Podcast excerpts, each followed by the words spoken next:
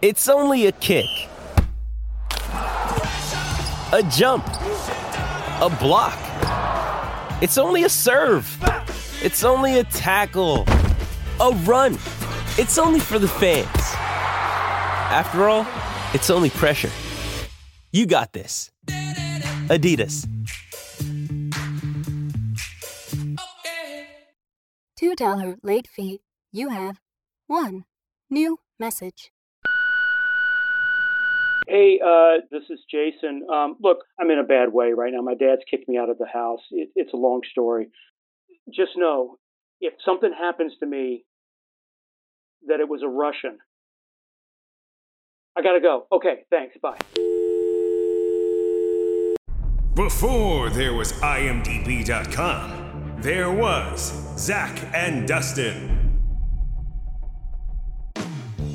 You know those guys who think they know everything about a movie without having to go on the internet to look it up? That's us, but maybe only for the years 1981 through mid 1989. No, I'd say late 1978 through early 1992. Either way, we know movies, and even more specifically, we know soundtracks from those movies. Yeah, this is $2 Late Fee with Zach and Dustin. This is the podcast where we pick a movie and soundtrack from our youth that we loved and see if it still holds up today. All in the spirit of positivity and togetherness. Thanks for listening. On to the show.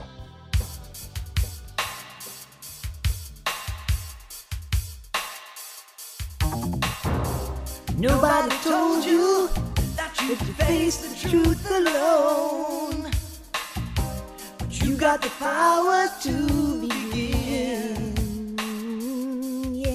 Where where were you when you first heard that song? Oh man. I think I was sitting on my couch at home watching a VHS copy of No Retreat, No Surrender, hearing that song by Kevin Chalfant or however the heck you say his name. And I just went, "Oh my gosh, this is the best! This is the best!" Is it really the best though? No, but was it entertaining as hell? Yes. The thing about No Retreat, No Surrender is that there's there's kind of like two parallel worlds like that exist within this one movie because on one hand you're like this movie's ridiculous but on the other hand you're like this movie kicks ass like you Yeah. really get like at least for me you know 1987 to 1989 dustin renting this movie for like the 11th time in three months from the video store you know knowing that the china o'brien trailer is going to start and she's going to yell into the alley the infamous line that i'm always talking about For our listeners, give it to us one more time. Come on. I can't see you out there, but I can feel you. There are certain places in this world where a pretty woman shouldn't go. Something like that. But uh and falling in love with that movie, right? Like being like, I gotta rent that immediately after this one. Um Yeah. but No Retreat, No Surrender, yeah, it was in my in my VCR, I feel like every other weekend. Just like I need to get that movie again. Never owned it for some reason. I'm just like, I just keep renting it. Yeah, I think I, I think I, I finally bought it at a Suncoast Video. Do you remember Suncoast Video? I sure do. Suncoast Video for for our younger listeners, which is like probably two people, um, was was was Best Buy before Best Buy, but it was just movies. You know, it, it was it, it it was every movie you could think of under the sun for sale. Uh, for years, for years, movies were not for sale on a retail level. It was always you could rent this movie or you could buy it for ninety dollars. Right. Eh, Right. Right. And then finally they started coming out at a cheaper price point and I think No Retreat was a um Good Time Video release. Good Times Videos was like a a very you know cheap they put out cheap titles or cheap versions of Mhm. movies uh at like 5 or 6 bucks or maybe maybe 10 bucks at the most. And I yeah, I had that. I had that for a very long time and wore out the VHS tape which did not have the China O'Brien trailer on it. The oh, I'm sorry. video Yeah. rental. Yeah, Yeah. I I unfortunately missed that boat. uh I'm gonna have to track down an original VHS copy though, I guess. But but dude, I I mean that this movie, I concur with you, was a staple in my house, watching it over and over and over again. And yeah, it's, I think at this point, it's kind of cliche to shit on it and make fun of it and say, oh, this movie's so cheesy because duh, yeah, it is. But you know what? You're right. Yeah. It has so much heart to it.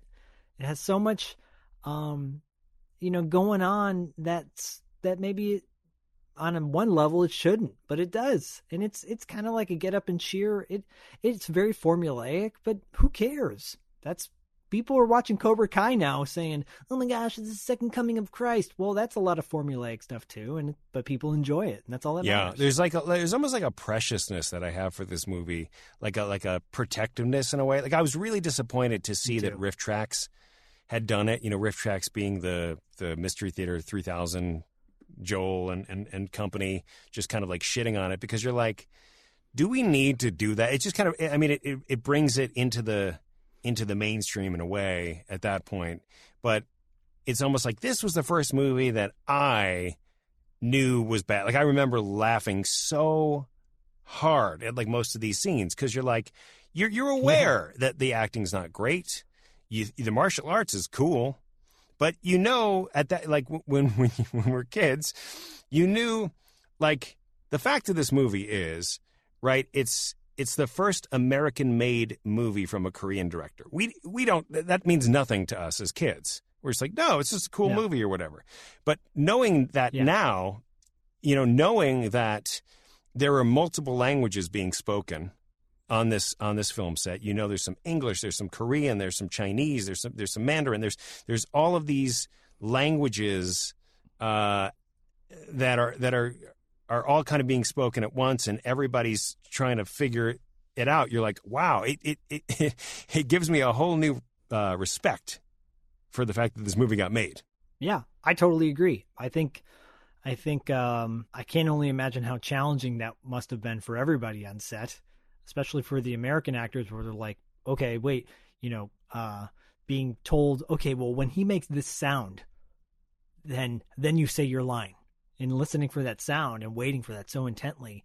Um but so there is from the onset, from the moment this movie opens up, it's it has a cheesy, fun quality to it, like an old school Bruce Lee kung fu Mhm. flick back in the day. Those were that way too. You know, the characters were very uh, cartoonish in many ways, just like these are. This this is like the Big Boss or Chinese Connection in in this in the sense that the bad guys were like overly bad in that in that snidely whiplash kind of yeah we're gonna take over your dojo and rule southern california karate you know? Uh but then that was the kind of the whole point of the movie. And and yeah it RiffTrax i love those guys. I, I think they do a great job. And you know a movie like Gymkata on a how did this get made gets trashed and rightfully so in its own way because i think that was trying to take itself seriously this is like I I it holds a special place in my heart too, coming from the perspective of Karate Kid meant so much to me as a kid because I it was relatable and I just love the underdog story. You know, Gymkata was not an underdog story. Gymkata was a was an just straight up action movie, a la Dangerous Game. This is this is uh this is a coming of age, if you will. And there's something very heartfelt about a coming of age story, and and the relationships are are sweet. Um, you know RJ and uh and Jason from the the moment they meet each other they're like best buds. And how cool is that? You know I I think that's relatable too. When you when you meet a friend for the first time you're like hey we click. You can break dance? I can do karate Uh, totally. I mean. I, I think uh, before we dig into it, because I'm really excited to to dig in, dig in. Um, I think it, it bears mentioning that we are officially in uh, martial arts madness month here at two dollar late fee. Um, this is a month that is dedicated uh, to martial arts. The many the many different uh, uh, action stars that we love, the many different. Um, you know, movies, obviously the movies that we love, but also um, uh, sprinkled throughout this month, we're going to have some really, really uh, interesting interviews with some uh, martial arts icons and um, some more contemporary than others. Um, and of course, one of those icons being Kurt McKinney, the man who is stars in today's movie, No Retreat, No Surrender, as Jason Stillwell, um, which was really great to talk to him. That was that was a trip. I mean, we'll we'll tell you guys more about that as we get closer to that actual interview and in the intro to the interview. But um, we talk all things No Retreat with Kurt, and so there's going to be some things we obviously we will clearly not bring up on purpose because we bring it up with Kurt, and Kurt brings it up for us. Um, so, you know, this is more just a riff on our feelings about the movie and particular scenes that stand out that we didn't talk to Kurt about because we talked about this movie for well over an hour with Kurt. Yeah, And, uh, I mean, there's no there's no point. You you want to hear the stories from the you know horse's mouth, quote unquote, not not from us relaying it, and um, and yeah, and and I I don't want to say any more than that, other than you know get excited, everybody. Uh, fans of No Retreat, No Surrender are gonna are gonna get the the BTS, the behind the scenes commentary. Um, not not scene for scene, obviously, because we're not doing that on this show. But um, no, we don't do. but that. you are going to get get a lot of good stories. So yeah, and and you know, besides what we talked to Kurt about on that interview, uh, kind of doing my own digging on this movie since then, discovering things that I didn't even know specifically about the soundtrack, which blew me Mhm, away, um, which made me love it even more. Ma- Which made me go, "Oh my god." Um, is this the the marriage of all the worlds that I lovely live in? You know, are these? it's everything I love about the '80s is a culminating into the one big movie of No Retreat, No Surrender. Who would have thought? You know, you and I, you and I both mutually love JCVD. You know, uh, Sure, blood yeah. sport and kickboxer, for example. We we did a whole episode d- dedicated to our top five martial uh, art we movies. did, yeah, over a year ago. which yeah, yeah. You should definitely check out if you don't have a chance. If, if you don't have a chance, if you do have If a you don't have a chance, chance, check, that it episode out. out. Well, I don't have a chance. I don't Check have a chance. out. I just said I don't have a chance. Okay, well, uh, make time. No, I know I'm not going to have a chance. You have no chance to do it. Okay, fine. You know, and then that was coming up. Uh, that was kind of like a pre-episode for our interview with Richard Norton. So we covered a lot of ground on that. But then we even talked about this movie in that episode and said, "Well, we will probably cover this movie again at a later date." Here we And are. Here we That's are at that date. So prophetic. We just knew. We just knew. Um, I it's, have my moments. Well, it feels good to to you know be here with you at this point, um, digging into this movie. You you kind of touched on this a little a little bit. I, I feel like the one thing we need to kind of get out of the way here is the sort of the overview or the synopsis of this because there are sort of two stories in play. One involves, and I need some. I, I want some some clarity from you on this because it's it's it's very confusing to me. We have there's there's sort of this mob component to this movie. The mob Yeah. is taking over dojos across the country. Maybe as a as a front for illegal activity. That's what I that's what I suspect is going on. Um, but either way, the mob is like just strong arming uh, martial artists who own dojos, just random dojos wherever you live. No one is safe. This guy might show up. He'll have uh, he'll he'll have some some henchmen, and he's gonna like you're you're gonna give him your dojo whether or not you want to. And if you're like no, then Jean Claude Van Damme may come and break your kneecaps. You know who knows? Who knows? That that that that's that's kind of one aspect. And then you have the coming of age story which you refer to uh, a young teenager um, forced to move to an unfamiliar city uh, meet some new friends or friend uh, as the case is. And um, and kind of navigate that world while also at some point getting trained by Bruce Lee's ghost in uh, in in you know to to to, to be a master. Um, Pretty much that up. I mean, is that is that it? What is what is the mob?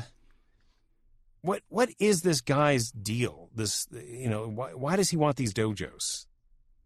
Well, I, I don't really know Might be overthinking The- it, I, I assume, but the well no i don't think you are because i don't really know like the validity of of of of whether or not dojos were that competitive back in the day i mean i i remember being at a dojo in the bay area uh, which it no longer exists. The Fred The Bay Area does still exist for anyone like who's that. concerned. That yeah. The Bay Area does. Fred Not the one I Villari's remember karate to be. Fred Fred Villari's Villari's karate, I think it was what exist. it was called. Okay.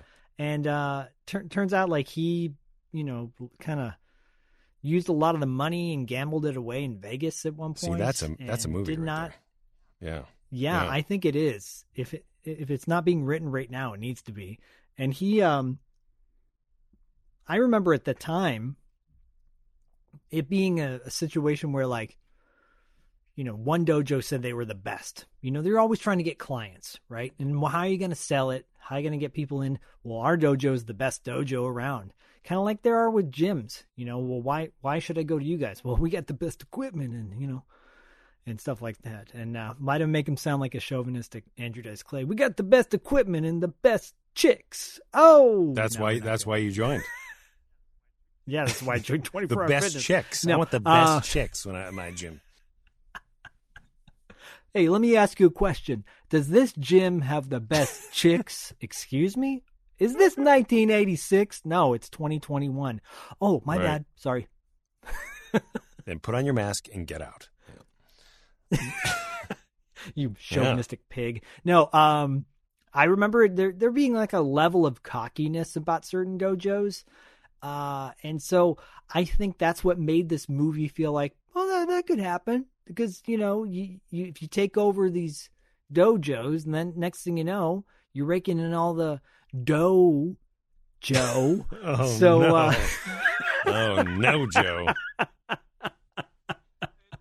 and uh you know i i think yay so you know dojos were so like karate karate as as dirk diggler would say in boogie nights and there's a reason i brought that up because i'm going to circle back to that later um you know they they were like they were the most popular thing because of karate kid and the last dragon and Gymkata and bruce lee's enter the dragon you know all, so many uh, I know I threw Gymkata in there kind of intentionally because people go, "Wait, Gymkata, really?" But yeah, people watch these movies and they're like, "I want to be like that guy," you know. And they were popular, and I think it makes sense that the mob will want to claim that and take it over.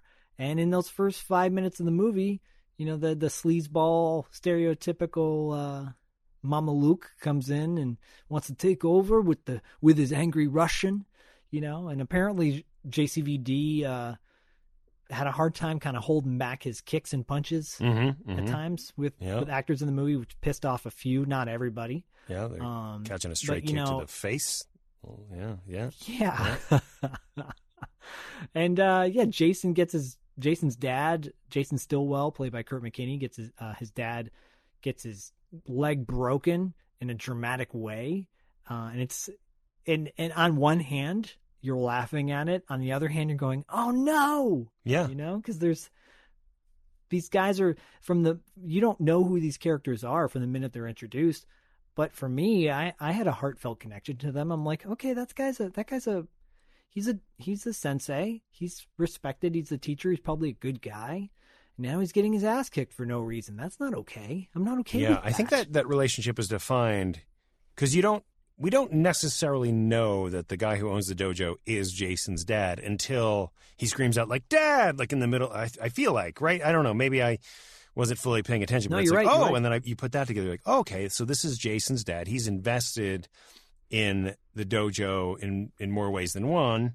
You know, and now you're also like, okay, there seems to be a little bit of nepotism. Like, is Jason a good fighter? I don't know, but everybody seems to like him. Well, he has that moment before the the mob comes in where he kind of goes off uh, he uh, on a on a on a fellow uh, student in the class where and he starts kind of doing his imitation Yep. of Bruce Lee, and his dad's like you know Jason, but he doesn't call Right. him son, and you don't you know You don't know. so you don't Yeah. know you just think he, again, but he but he has that hot headedness about him like Yep. oh, you know, I got my moves, I got my my sick Bruce Lee moves that I've been watching on TV all the time. Yep. And then uh yeah, and then things things go a little south in the dojo with the mobster henchman guys. And um you know, and and dad is like, I'm not selling, as you said. John Claude Van Damme goes a little crazy on him. And Jason's like, you know, trying to fight, but he's he's you know, he's useless. It's like a he's like a baby, just kind of going up against this big, strong Russian. We know he's Russian. Um, JCVD, JCVD's uh, first uh, feature film uh, appearance. No. Yeah, yeah, yeah, and you know he had done. I think he did Black Eagle right after that with Sho Kosugi. So Sho Kosugi, I think is his name. Um, another great you know, martial arts action hero from the '80s, and uh, yeah, this is JCVD's first big deal, first big break, and he has an air about him that's very Mhm. authentic. He feels legit badass. Yeah. Uh, and I, I I love me some old school JCVD. I'm not a huge fan of of the stuff he did in the '90s and going forward, and uh, but but man, in the early or the mid to late '80s, he was on fire in a good way, and uh, I- remember wanting to see this. This movie came out, and, and Kurt talks about this. It was made was not made in '86, but it came out in '86, and at that point, I didn't know who JCVD was. No, no, no. I mean, none of us did. Excuse me. Yeah. And then you see him and you're like, but this guy's got something. He really does. Yeah. He has a charisma about him that but so did Kurt McKinney. And I'm going, he's, he's a great, he, he has a cool look to him. Um, I- mean, at the time, and I still kind of feel this way too. I feel like his acting was, was good, but decent, you know? It- It's, and, and again, like you said in the beginning, you have to take to, take into account that, that this is like a challenging set to be on with these Yeah. scenes with the language barrier. So I give that, I kind of give them a little bit of a push, you know, and think, okay, you did a really damn good job. It's heartwarming to me. I yeah, love it. for sure. I mean, and, and not only is this John Claude Van Damme's first movie, but it's also Kurt McKinney's first movie, and I think there is this, Yeah. um, this this kind of uh, eagerness about you know like wanting to do it right, wanting to fit in. Everybody's trying to do a great job, and also just have really authentic uh, fighting, which is you know more to the point. Um, it's it's more the fighting is more important than the acting and the story. I mean that that that took precedent at that time. So Yes. you know you you you have some you have some silliness that arises. You have some miscommunication that arises. I mean, I think if you just look at it from the perspective of like, okay, well, that's super weird, but maybe that's a miscommunication, or maybe that's you know something was lost in translation there, and they just kind of went with it. Um, and of course, I'm speaking to the fact that you know this movie has more montages than most than most '80s fighting movies. Um, which and- I love, which I have even less of a problem now than I did back then. Yep. I love me a good montage, as oh, you do. oh, I mean, hundred percent. But you know, you're looking at a lot of these exercises, and you're like, is that like safe? Like, who would do that? Or why are we doing that? Or like, oh, oh hyperextending the back muscles. Ugh, you know. Um, and uh, you know, so so you and you just kind of learn like somebody's saying, you know, to Kurt, like, oh, can you do that? And I, again, I don't want to get into these are his stories, these are his precious stories, but um, but just knowing like that somebody's asking you to do something, and you're like, yeah, I mean, I think I can do that, and you're like, okay, well, that doesn't look very natural. I don't want to do that. Well, we didn't talk. I, we actually didn't talk to talk to Kurt about one key uh, GIF-worthy moment or GIF whatever you call it, uh, involving him and RJ. Actually, I know don't I, was punching myself because I realized like a day later when I was like saw that, I was like, oh, we didn't talk about this. Yeah, because we talked the about most everything infamous else. gift. I'm that sure we can get comes from and we'll, we'll, we'll I mean, we're going to talk about it on this show, on this episode for sure. Um, you know, but like you said, Jason uh, and his family migrate up north to sunny Seattle yes, from Yep. Sherman Oaks, California, and um, and when they get up there, it, it's it, yeah, he's a he's a fish out of water kind of story. And I think you and I talked about this. We felt like there's moments in this film, the continuity wise, where you feel like a bunch must have been cut out. Uh, to, that kind of adds to the backstory of Jason with certain relationships in the movie. But you know, five minutes into being in Seattle or less, he's introduced to his new best buddy RJ. Hey, nice move. Hey, thanks. My name's RJ. How you doing? Hi, Jason. What's RJ stand for? Rafer Jefferson Madison the Third. Wow. No wonder you use RJ. Yeah. The, mo- the most positive person uh, on, on film. Next to Ted Lasso. Yeah. really. I Ted Lasso's separate because he's, you know, he's TV, but like Yeah. char- Different. positive characters in a movie. Whoa. and uh, RJ's played by uh, J.W. Fails, which is a interesting name. Yeah. But he's he's he's he's nowhere to be found on the web. And trust us, guys, like we we've we've scoured the internets looking for J.W. Fails because that would be a great guy to get on the show to talk about his experience with this. But he's got a great, um, a unique kind of look and personality about him, and and what he lacks in some respects, he makes up for in others. You know, apparently he's not the most excellent dancer, but in in the stunt double for those dance moves, kind of it's obvious that there is one. But damn, you know, when he's on screen, he chews up every scene, and you you you feel like this is a dude I want to be buddies with. Yeah.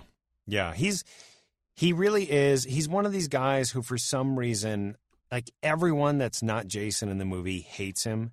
And you just don't know why. Even to the point where, like, I feel like the bullies at one point are like, why does everyone hate this guy? Because he's real nice.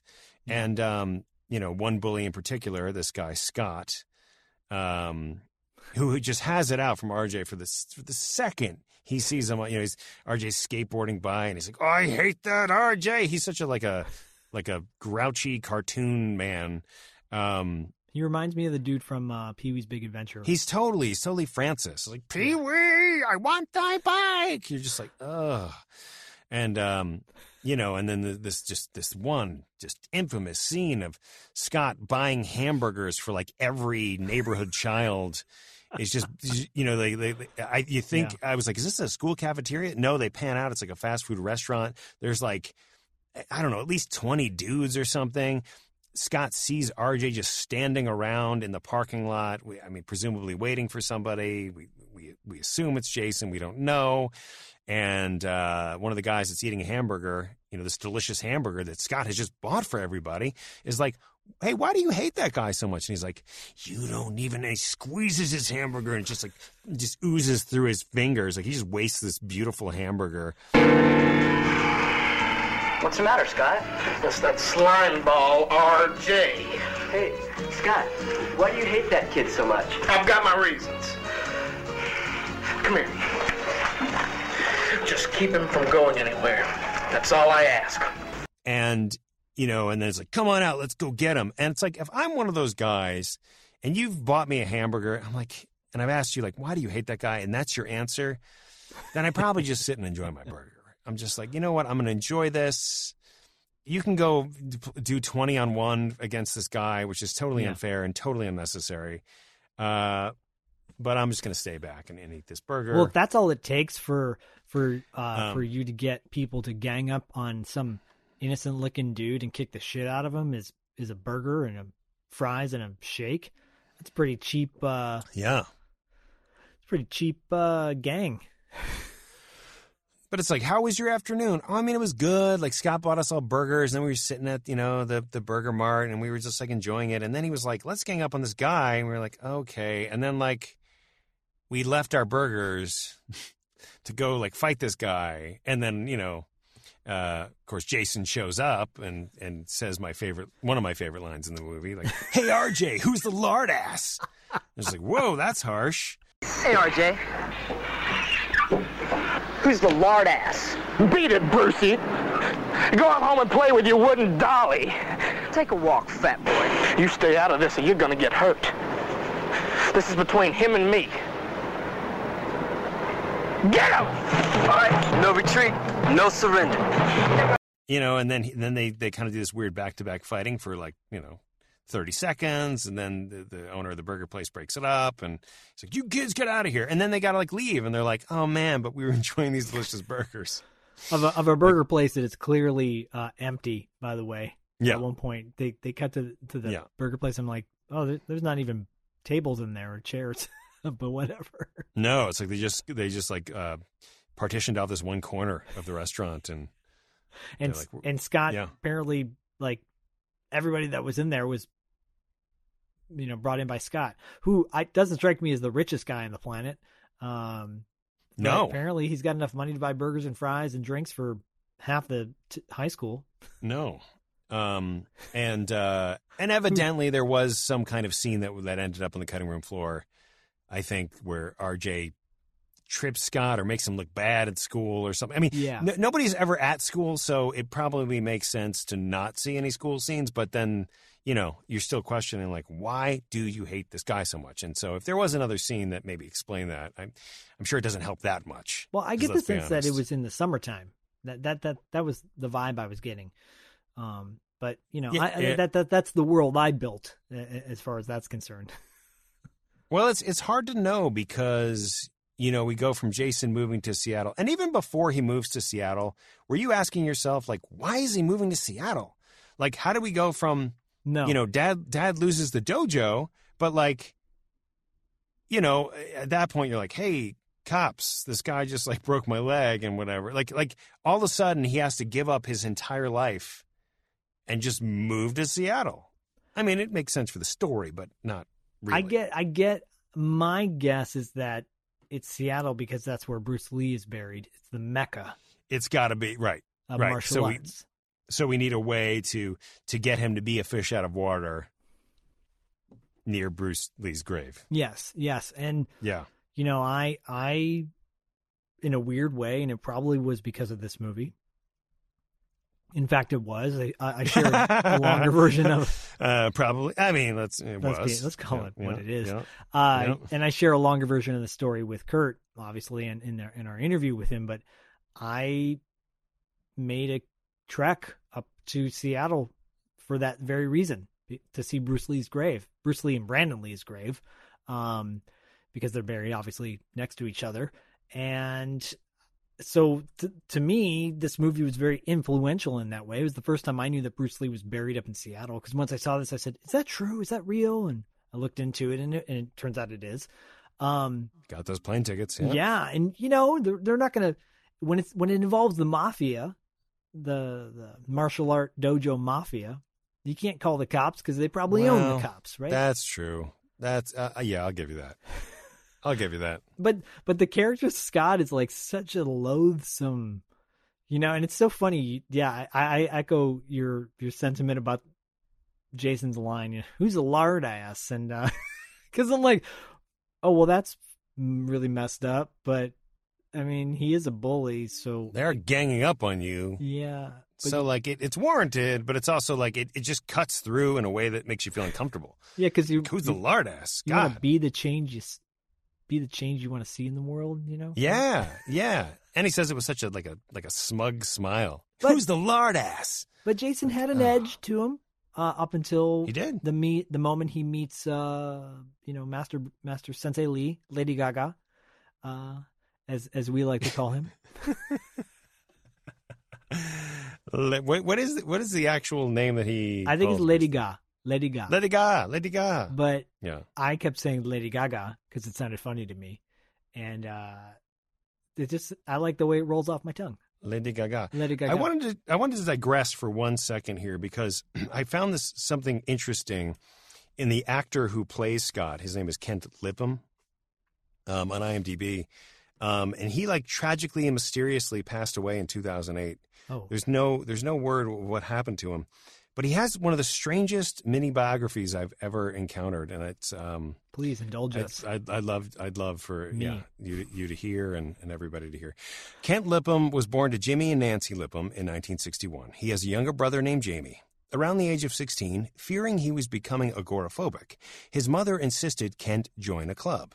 Not being very smart, athletic, or crafty, the drama club seemed perfect for him. now, pay attention. That's already a weird line. He's not smart. He's not great. But and I don't know. You know, did he write this? Is he self-deprecating? I don't know. But pay attention to this next line because this really makes me go. The roar of the grease paint and the smell of the crowd thrilled Kent. What? the roar of the grease paint. The roar of the grease paint and the smell of the crowd. The smell of the crowd Wait, in where- drama club. What? What? what is what is this line? I don't know. It it it it stomps my brain, honestly. Um, finally, he went to his mother and he said, "I'm going to be an actor, and it's all your fault." Oh. And that's where I'll leave it because I I I could go on, but Well, roar of grease paint and smell of the crowd makes me think he was the towel boy in the gym or in the locker room. Uh, I mean, grease paint doesn't make a roar. You know, so already there's an, like some nouns missing, or right? Uh, yeah, right. Really. if you apply grease paint to the anus, it makes a roar. Oh God. Wait, and and it's all your fault, mom. There's a lot Yep. of this going on in here. A lot of like teen angst. That is a very teen angsty bio. It's very. It's you don't you don't learn a lot, and you do learn a lot. If you know what I mean. and It's kind like of fitting for the guy who plays a character you want to hate in the movie. Rest in peace, obviously. yeah, no, it's I mean, that's a it's all very mysterious too, and um, obviously the two of Yeah. us being, you know, uh, actors and and I'm I'm on, on IMDb and you can write your own bio or you pay someone to write it for you, uh, or you have your your ex girlfriend write that. You have your mom write it. Well, well, it's, I'm glad you brought that up because the last line of this really speaks to what you're talking about. The last line of the bio says, Oh, it keeps going. Encouraged by fans visiting his message boards on IMDb, he has recently decided to return to the business, which had never really left his system to begin with. So it's kind of like we just kind of break the fourth wall in the mid at the end of the bio and say, you know, he did all these things. He's inspired to return. I, you know, and I, I don't know when that was written. Probably before 2008. Um, but it almost seems like it's written by like, you know, Jason Stillwell or something. Like not too smart and not too Scott. You know, it's just like this very like kind of snide, demeaning bio. But he always had enough money to buy us a burger. So for that, Yeah, he gets right. a pass. Is that in there? Yeah. No. Don't know. Wow, that's really weird. Well, well, let's- let's just jump ahead for a second with this. So, so, Mhm. so, yeah. During many there, there's yeah, there's like two or three montage scenes in this movie, and um, and look, guys, again, we're not going to break down scene by scene, but it, and I will say, I own the Blu-ray that came out. Uh, Kino Video, who puts out great Blu-rays, they put out a Blu-ray that has the international version and the theatrical version of this. The Okay. international version, which I've yet to watch, believe it or not. Mm. Um, it has about six more minutes of footage, which actually What? I kind of want to see. Oh boy. Uh, the movie night when Get on it. this is over. Get and, on um, it.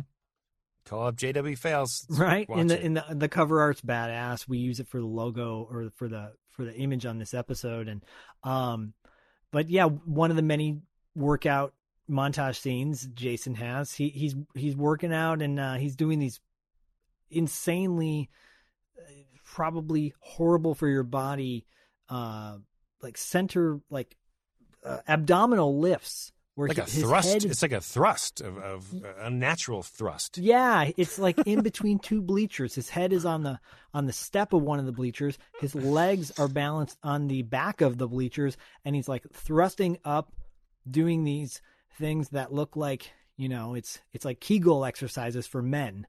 And uh and and out of nowhere, RJ with a sneaky little face and his and his beautiful cheeks uh sneaks over very cartoonishly and then jumps on top of him of Jason and in this on his belly midsection area and enjoys a ice cream bar while Jason continues to do his Kegel thrusts up and down Yeah, and Jason doesn't even break a sweat. He's just like or "All right, character. He doesn't he he stays in character the whole time. My I would have lost my friend shit. is, is on my groin, and I'm to keep on thrusting. It's like an added 140 pounds. You know, Easily. Maybe, maybe, yeah. I don't know, buck 45. Buck 45 and Yeah. it is it is one of the more iconic moments in this movie. Yeah. And uh, look, for better or worse, if a movie is infamous uh, for certain scenes, then that's a good thing because no one's going to forget it. You know, it, this and this movie Yep. has so many of those scenes where you're like, "Oh my god, that was the greatest thing I've ever seen." and I think we're a little more embracing of these types of movies nowadays, where we we go, okay, look, these guys are they're not taking themselves too seriously in the scene, and let's have some fun with it. Who cares?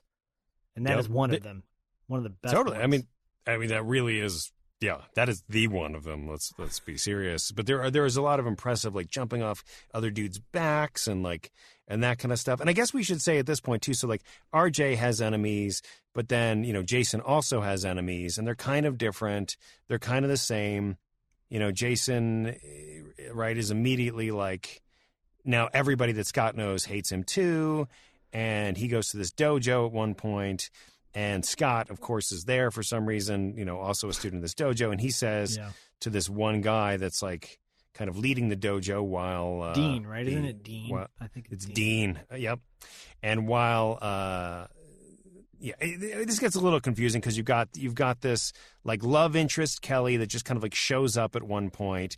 Kelly's older brother is a is a like a serious martial artist, and he kind of tours around. He's the one that owns this dojo that Jason is in, Yep. and Scott has said to Dean, "Hey man, this kid just came up from L.A." and he's saying that Seattle karate is really stupid, and you know L.A. karate's the best, or Sherman Oaks karate, right? L.A. karate's the best. Yeah. And then you know Dean's like, "What? Nobody says bad things about Seattle." And then they immediately like just you know set Jason up to fail. Like, dude, you're sparring. You're sparring the best guy in the class. Jason like gets his ass kicked. He's like, I'm out of here. This isn't what I prepared to. I was not prepared for this today. And he runs away with RJ. And RJ's, you know, come on, man, let's get out of here, dude. RJ saves his ass. Yeah. yeah, I mean RJ. Yeah, RJ's like, let's end it, and um, and then RJ does like a like he he does a little button on the scene or something before he runs out, like a like a like the Roadrunner or something. He's like, meet me. He does a little like, uh, "I'll catch you later. Or like it's I don't remember know exactly what it is, but it's very funny. Well, he and he even bows, like you know, bows Oh, right. he salutes, right? Right after that or something. He like bows, he salutes, and he says like a one liner. He's got a and button, he runs. yeah. And it's he so runs great. out of the scene. Yeah, and Um, and and it is a moment where you're like, wait, the, these guys like they see these guys all seem like they're cool dudes, and actually, you know, the way uh the way Scott uh, fuels their minds. He poisons their brains with this negative thought. you know, this guy says there's you know, LA karate. Apparently, you know, he why does he's living in Seattle, but he sounds like he's from West Texas. And this guy Wyatt- says Earp LA is, uh, karate is better than well hiccup. Where are you know? Right, and Uh, and uh, yeah. and of course they they take offense at that, but Yeah. at the same time too, they're also like, well, uh, even the guy he spars with, like, I think I think it's, uh, So it doesn't matter. But it doesn't matter. But well, that, that guy, that guy's le- le- legit kickboxer, I think, in his own right. But uh, Oh, okay. but he's like, wait, get, should, I'm going to kick this kid's ass. Uh, he, he sure I think he's had enough, and you Right. think, okay, that, then it's done. Yeah. But then he goes to Kelly's birthday party, and I think this was one of the moments where you're like, wait, wait, how does what's his relationship with Kelly? How does yeah, I thought we happen? skipped a scene. I really didn't know what happened because We talked suddenly, to Kurt about that. Yeah, suddenly he's like, you know, happy birthday, Kelly, and we're like, who is Kelly? He, he has been at like he's been in Seattle for like a week. How does he know her? My my she- my point is that they were uh, my my feeling was they were pen pals. Well, she does say at some point that she was in LA, like like way beyond when it should be introduced, like 20 minutes into the relationship, and she's like, "Yeah, Jason was I from my friend. I think she introduces him to somebody else at the party. He's like, I know him from LA." Like, great. We don't know what you're doing there. It doesn't really matter, but you also feel like, what did we just miss? Like, what's going on? and uh, you know, and he's like wearing his tie. He looks all dapper. And then Dean and Scott are there, of course. And Dean's like, you know, moving in on Kelly. And the fight happens. And the fight is great. The fight is hilarious. I just Well, and, shirt and that makes sense too. That that Dean has his eyes set on Kelly, and obviously at this point he thinks that this new kid in town, this guy with his L.A. karate, is a Yep. dick. So of course he's he's gonna give him give him some shit right back Yep. because it's like, oh, this is the guy that you know was the jerk to begin with. So it's a little Yep. bit of mistaken identity kind of. Well, not mistaken identity, just you know like accusatory, uh, false accuse accusations. I don't know, whatever it works. Um, but yeah, that, so that all makes sense. and then you know Jason's dealing with that. He's humiliated at the party, and then he comes home and he gets shit from his dad. His dad, who's clearly um, has like PTSD from from the incident and doesn't want him to do karate at all. And I swear, then this this this uh this brings me to my Boogie Nights connection because Oh, okay, you know he yeah he goes back to the house and he's the dad his dad and him have this fallout drag out uh, argument and the dad rips his poster his Bruce Lee poster that's in his gym wall in the garage. And um I'm like why why does this feel so familiar to me? This this kind of confrontation right? And in that in the in Boogie Nights when Dirk realizes he's got this one special gift and his mom is so pissed off at him and she's like with your posters on the wall and you you know and your mm-hmm. door closed mm-hmm. and you you know Mhm. and and and he has this moment with her that feels very similar to the confrontation Jason has with his dad where you know Jason storms off and takes off just like Dirk Diggler storms out of the house and takes off too. And we know that Paul Thomas Anderson has an affection for kind of cheesy 80s movies because he took the touch from Transformers the movie and put that in uh in Boogie Nights as well. And so I'm going to just go on a limb and say that he was influenced by No Retreat No Surrender with that scene specifically. Hmm. Well, I mean, I, I appreciate what you're the connection you're you're trying to make. I mean, the, the, the only way to, to to get to the bottom of it would be to go to the source, of course. I mean, doesn't Mitch Gaylord have a similar scene with his dad in American Anthem, though, too? Yeah, I feel but like this it's just like a- it yeah, I guess so. It's angsty. I mean, uh, yeah, I just feel like there's always that, like, you know, I- I just feel like that's a common a common scenario. But Dirk has specifically a ripping ripping the poster. I, I I'll give you that. It's very specific. Yeah, because because because Dirk's got a post post Dirk's got a poster of Bruce Lee on his wall as well, and he idolizes. yeah, I mean, Lee, it's too. that that is that is pretty specific. So I will give you and the karate. I will give you that. Yes, and the nunchucks. Yeah, yeah, yeah, yeah. Well, we'll have to find out.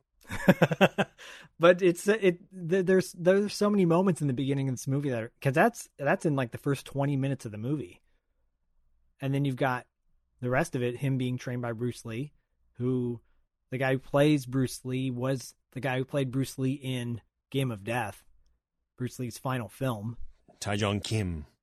which is a trip i think that's super Yeah. cool in a in a way um then you know it's- a shame about game of death because that has one of the best end sequences. How cool is Mhm. how cool is that that unfortunately bruce lee passed away but he was able to find his final screen appearance was in this kind of uh, video game-esque battle sequence.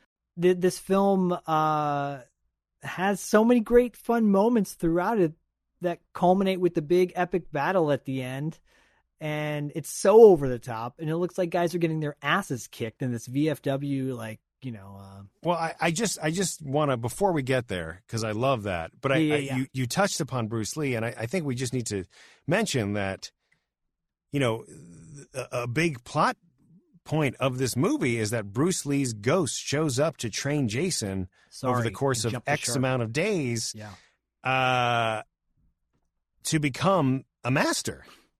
Um, and if you believe in like Malcolm Gladwell's like you know ten thousand hours to become you know a master at something, it's it's a really interesting idea to think that like you know if you could just be trained by the spirit of any master. I mean, granted, Jason's putting in the work, but he's not putting in that much. Like he he excels very quickly you know, even we don't know how much time has passed, but we know it's not that long. I mean, this isn't like months. It's not, certainly not years.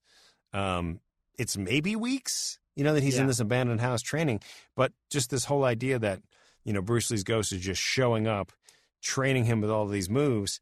And then once he, you know, and then he just like is like, you're good, takes off. And then Jason is the best fighter in the world. well my feeling is that he was already there his just his head wasn't there Oh. he's not like Daniel who had no training he's like well you know Daniel took karate in New Jersey right but uh At the Y. At the Y, yeah. Yep. But my Yep. my sense is that Jason, uh, physically, ability wise, was already at the master level but his head was not where it needed to be. And Master Lee, Lady Gaga, uh, got him, got him, Lady Gaga, Lady Gaga. got him, got him, got his head in the game, if you will, um, and where it was supposed to be. He, he, he you know, you with your mind, you have to get your mind in the right space, and that's where he did. You got so it wasn't just the moves, the the sick moves where where he's doing the amazing kicks, by the way, and it's not a stunt double. Like Kurt is a legit martial artist in his own right. He Uh, he talks about that in, in our interview, obviously. But he's a legit martial artist. He he has a very strong background in it, so he knows what he's doing, and he's a badass. And and I love those sequences. I love that montage where he's training with with Lady Gaga.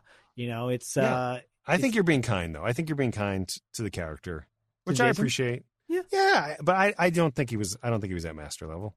no, He was like he was like a white belt. what? Who- his- no way. His dad taught him how to do nothing. He was a little headstrong. Obviously, the mental game is important in any sport.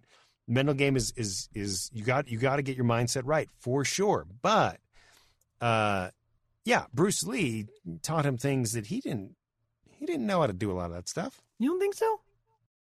Lady Gaga, uh, definitely, you know, just enhanced what was already there. But you know, it's it, We, I that's mean, why I'm we're trying- gonna have Kurt back on to figure that out. Okay, that's that's fine. I mean, I just feel like you know, White Um, belt. How dare you? I- wasn't he was he not wearing like a white belt in the first scene? No, I think it was. A... He red, was he black belt? red, red, Red, red headband. belt? Yeah.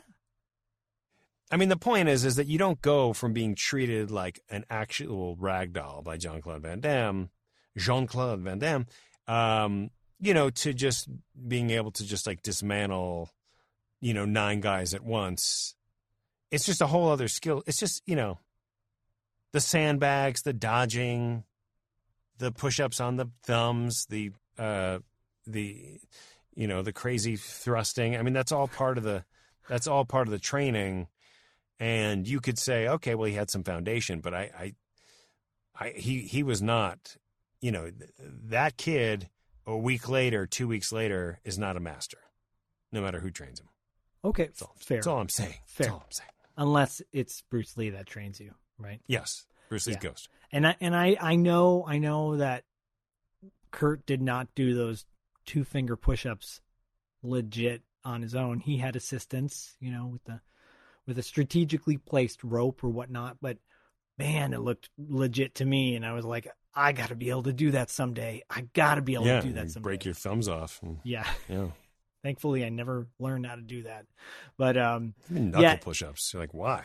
You know, break my knuckles. I can do one arm push ups.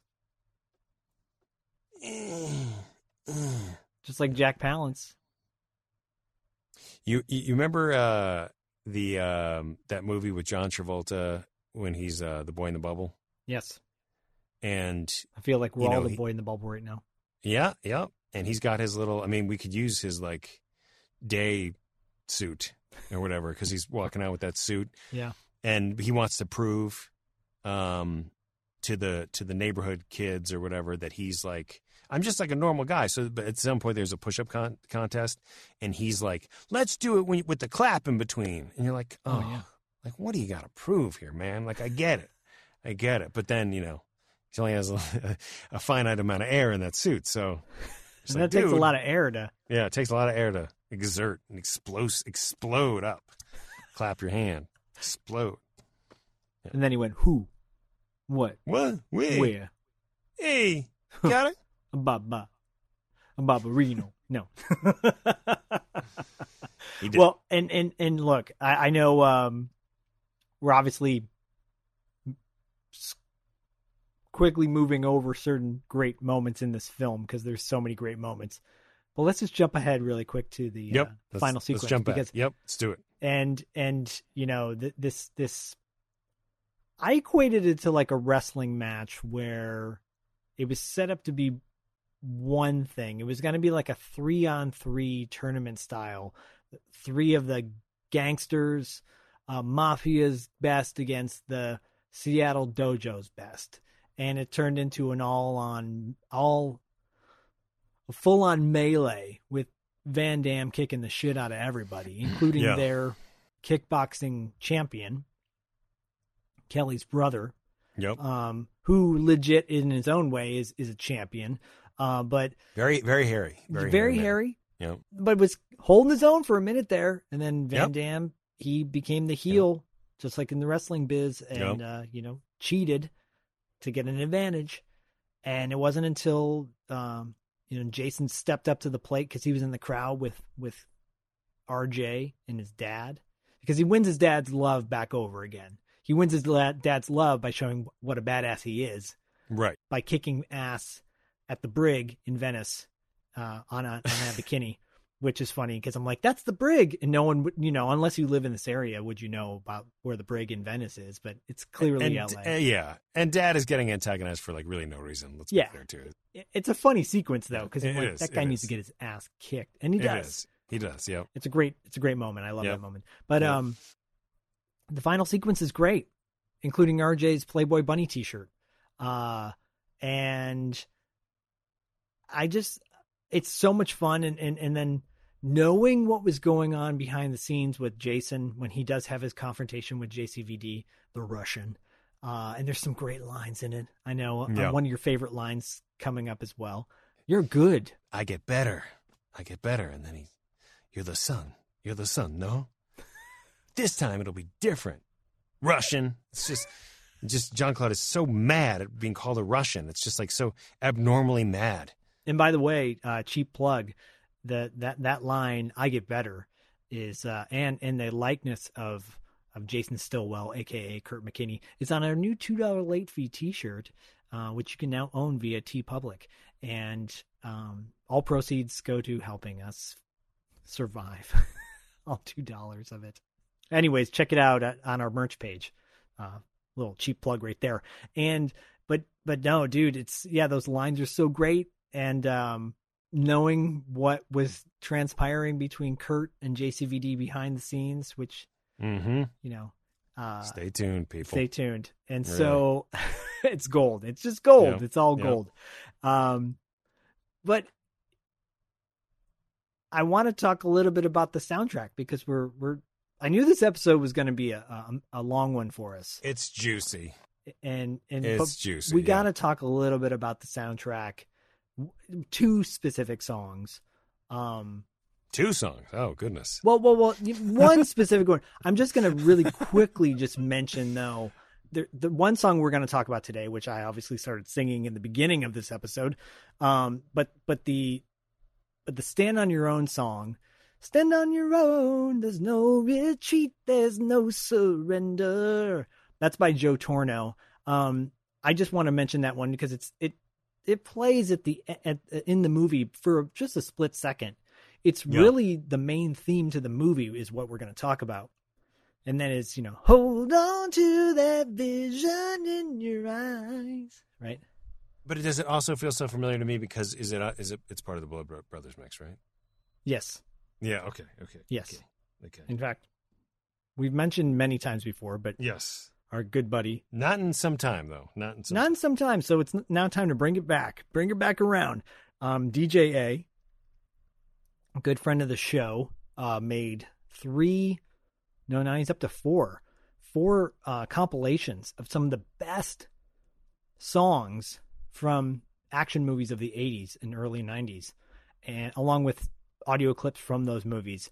And uh, he put those on, they're on SoundCloud. I think you can go on SoundCloud and find those Yep. for free. Um, th- download them, please, and, and give them a shout. And, uh, but he, yeah, he takes both songs from both big songs from No Retreat, No Surrender, and puts them in his mixes. But the one today we're talking about specifically, the song that that gets us going, is "Hold On to the Vision" by Kevin Chalfant. And Kevin Chalfant, for those people that don't know, at one point took over for Steve Perry in Journey, which is a trip. So first of all, So I go, crazy. okay, that's badass because I've actually seen him live. I remember crazy. seeing him when Journey came around uh, at one point, and I thought this is kind of weird because it wasn't like the guy they have now from the Philippines, who sounds just like Steve Perry, but he's like this, you know, five foot uh, guy from the Philippines. It, the, Ke- Kevin Chalfant kind of looked a little like Steve Perry at the time, and sounded like Steve Perry, and that was cool. But then I started digging a little bit deeper, and this is what got me even more excited. So so Kevin Chalfant was originally in a band called 707. And 707, which is I know them only for one song. And that song is Megaforce. The song that we feature in our um, opening to our mix CD that we were giving out to people if they would follow us on iTunes and give us a five star review and yada yada yada. If you don't know what that is, listen to our previous episodes, and if you can find that Easter egg, Yep. uh, DM us, and you know you'll bada bang bada boom. But yeah, he was in 707, and he sang the song Megaforce, which is a great song. The fact that this movie shares a connection with Megaforce, Barry Bostwick, who plays Ace Hunter in Megaforce. You know, the good guys always win, even in the 80s, and we have a t shirt dedicated to that on TeePublic as well. Uh, go pick that one up if you get a chance. Um, it, I think it blows my mind. It's so rad that I was like, holy shit, this guy, this guy's responsible for two of my favorite soundtrack songs of the 80s. Uh, but Hold On to the Vision is that song where I just go, holy shit, this is so good. And then I find out that Joe Satriani plays guitar on the song, which Yeah. is crazy. This is like kismet for you, too. Dude, I'm like, it was yeah. one of his first, you know, projects So- that he ever did, and that is that makes it even better to me. Joe Satriani of Surfing with an Alien, and yeah, he was in a band with Sammy Yeah. Hagar, and and Hold On to the Vision. Just it's just one of those great '80s anthem, get you excited, get you pumped up, you know, workout songs, and I th- those are my favorite kind of songs to listen to. So there you go.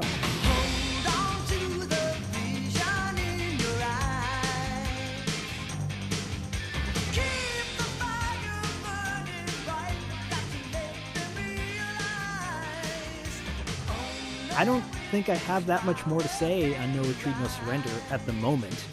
Do you? No, no, I don't think I do. I mean, I've said a lot more than I normally would say about a movie, you know, at any given time. That says a lot. It says a lot. It says a lot. I was like, should we talk about the dance scene? No, you know, no. But anyway, Because that dance scene it. is, is epic. I think we talked about it with Kurt. We, uh, I think we did too. Yeah. Hold on to that vision in your eyes. Liddy got.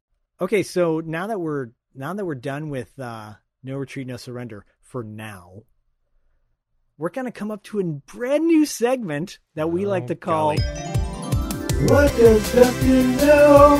Hey, everybody! I'm, uh, I'm a little nervous. I'm a little nervous. You should be Yeah. because I'm going to use my radio announcer voice. Ding dong. No, I'm not going to do that. Um, but it's going to work like this. We kind of we got to preview this actually when I burp. Fun fact about myself: when I burp, You also get I always diarrhea. end it with. Oh. That is a fun fact. It's also it's I mean it's very fun. It's just a fun it's just fun. It's like fun a and fun a fact. sound. Yeah. yeah, It is. But the way this is going to work, I'm going to ask Dustin three questions of things that took place in 1986 Oh. and see if he can guess what they Okay. are. Um in no particular order. They're all over the place as far as What uh, are they all movie related? Are they all No. no, no? It's like Pop culture pop related. culture related. I like that. I'm good at. I feel like I'm good at that. I feel like we've covered '86 maybe a little bit. Um, we have, but you know, is besides 86 being one of the best years for cinema, a lot of stuff happened in 86. Okay. Good, bad, and the ugly. And I will promise you this.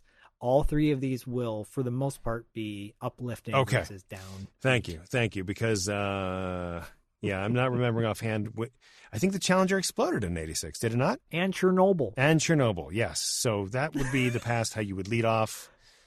You know, with like how many people died and that kind of thing. And I'm like, man, we just talked about a good movie. Why do we need to bring everybody down talking about, um, you know, just awful disasters? But you're saying that uh, we're not doing that, so so that feels good.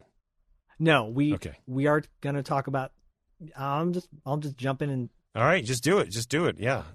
I'm I'm just actually going to ask you questions from uh, earlier in the episode to see if you're paying attention Okay, to what I was great. saying. no, I'm kidding. Uh, um, okay, so first one, what hyped up television moment happened in prime time, which ended up being one of the biggest letdowns in the history of television up to that point? I want to say my first thought would be uh, Geraldo Rivera and Al Capone's Vault, opening the vault. And you would be correct. Ah, yes. You're one for one. Oh my god, In some It's respects, we call that a winning streak. I was But- terrified. But yes, right. And the vault, of course, was empty. And yeah, the uh, buildup was huge. They made a huge deal out of it. It was primetime television. Everybody was watching yep, live. yep. They break it open, Yep. and there's nothing but a bottle of moonshine. I mean, the, there's never been a more, you know, perfect use of that sound. And this sound.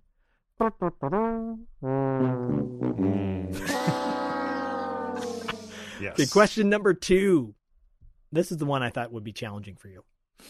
Okay. The first PC virus came out in 1986, the first ever. And it was given a name. The first virus, the first of many computer viruses for for pretty much what is now is eternal, right? Do you know the name? Or would you actually I could give you a I could give you a multiple choice. Yeah, I can tell you. I mean, I, I nothing comes to mind offhand, so multiple choices Okay. probably. I'm going to give you multiple choice. Okay. Was it A, Brian, B, Chris, or C, Mitch? They gave it human names. Yes. This is really. I was going to be like phalanx or something if I was going to guess uh, venereal disease. I, you know, I just I was not the thinking. Phoenix virus Uh, rose from the ashes and took over. I, I, I'm going to say Brian. You would be correct. The first step. Wow. Now you're on a winning streak. They call that a winning streak. Yeah, crazy. Yeah, yeah. The first the first PC virus apparently was called Brian. Brian. so random. so weird. Oh man. Okay. And the final one. Do you know why? Final one. It, was named after Oh no, or- I, I I didn't I didn't discover why, but you know, I'm sure. Not not not important. Just you know, interesting. yeah. Yep. This next one is is uh is very near and dear to my heart. Okay. So a movie came out on June 11th, 1986, which happens to be my birthday. Oh my god. I did not see this movie in the theater on my birthday. Oh my god. Um, but this movie did happen to come out on my birthday, June 11th, 1986. What was it? If you would like a multiple choice, I can do that. I'm gonna I'm gonna guess. It is considered one of the greatest movies of all time of the 80s. I'm gonna guess. I'm just gonna shot in the dark here. Say Top Gun. That did come out in 1986, but that is not. No. How dare One you of the- not know what movie came out on my birthday? On your birthday in 1986? 1986, considered one of the greatest movies of the 80s of all time. I'm going to give you one word, two syllables. Oh man. Bueller. Ferris Bueller's I- Day wow. Off came out in June 11th, Wow. 1986. Happy My birthday. That's a great. I mean, it's a great. But you said you didn't see it on your birthday. No, I did not. In fact, I don't think I saw it That's- until it came out amazing. on video. Yeah. I was 10. Um, I think I was more action oriented Yeah. at the time. Yeah. Shoot, I didn't see Top Gun until it came out on video as well. Same. Same. I think But Crocodile Dundee, I, I think I saw in the theater, and that came out in '86. I did see that in the theater too. Yeah. Yeah. Yeah. But anyways, yeah, the- Ferris oh. Bueller's Day Off. That's a great. That's amazing. I tell you what, though, it's it's no no retreat, no surrender. no, no, it isn't. I certainly rented uh, Ferris last, and no retreat, no surrender, for sure. Same here. So, well, that's that was great, man. That was, uh, you know, I feel like I, I didn't uh, implode. So, You did. Hey, you, you got two out of three. Yeah. I'm, I'm gonna say for our first ever what what does Dustin know? you Yeah. did pretty damn well. Yeah, thanks, thanks. You're welcome. Thanks for having and me. These were, for those that don't know, these are totally unscripted. He had no, Dustin had no idea what I was coming up with. No, it wouldn't be very fun if I was like, No. if I had any idea and I was like This pretending that quiz I show. didn't. Yeah. Oh, let me. Uh, yeah. So uh, this isn't uh, the guy who memorized the, the amount of whammies in in a game. Yep. No. No. And press your luck. Seventeen. Uh, But um, but man, dude, I I I thoroughly enjoy talking about No Retreat, No Surrender. I'm so glad we did. I'm so glad we Same. covered this movie. Um, you know, we will give the full details on how we got Kurt for the show and the why we decided to go with Kurt and yeah, all that good stuff. And enjoy that one. Um, and then we've got be- sandwiched in yeah. between. We've got a very uh, unique surprise. Yep. Um, Yep. I, I think all I'll say about it here is it is our youngest guest to date, um, and it and is a uh, it comes from a lineage of of a, an action star lineage. So it's is really exciting. Um, very yeah, this whole month is really exciting. I, I've I, you know we we we sort of talked recently about like oh well what's you know what's going to happen in March, and then all of a sudden it's like all right it's it's martial martial arts madness. Every day, here. every day. I, I, I thought I thought nothing could get better than having Gabe Jarrett on the show Yep. not that long ago, but and, and talking about Real Genius, one of our favorite movies of all Yep. time. But here we are in a month of fun. Look, and we need more fun in this world, guys. We need more like silliness and stuff to smile about and stuff for us to go, yeah. Yeah. And this month is all about yeah.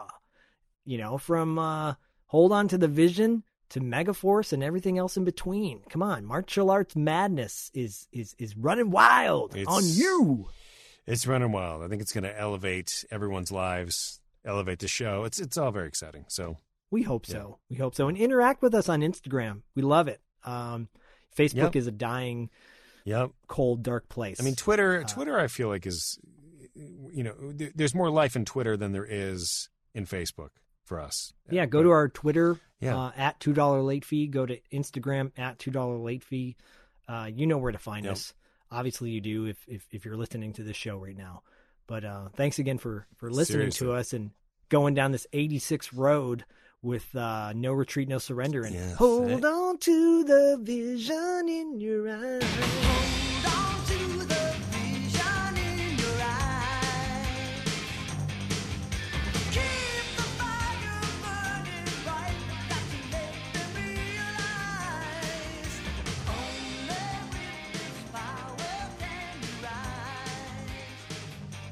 Listen, I just wanted to say goodbye and remind you that the good guys always win, even in the 80s.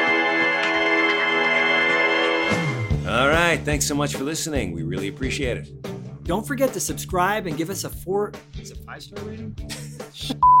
Don't forget to subscribe and give us a five star rating on iTunes. We really. Don't forget to subscribe and leave us a five star rating on iTunes. If you listen to us on Spotify, that's great too. And you can find us on the internet. Don't forget to check out our website at $2latefee.com and follow us on Instagram and Facebook at $2 Late Fee Podcast. We'll see you next time. We did it.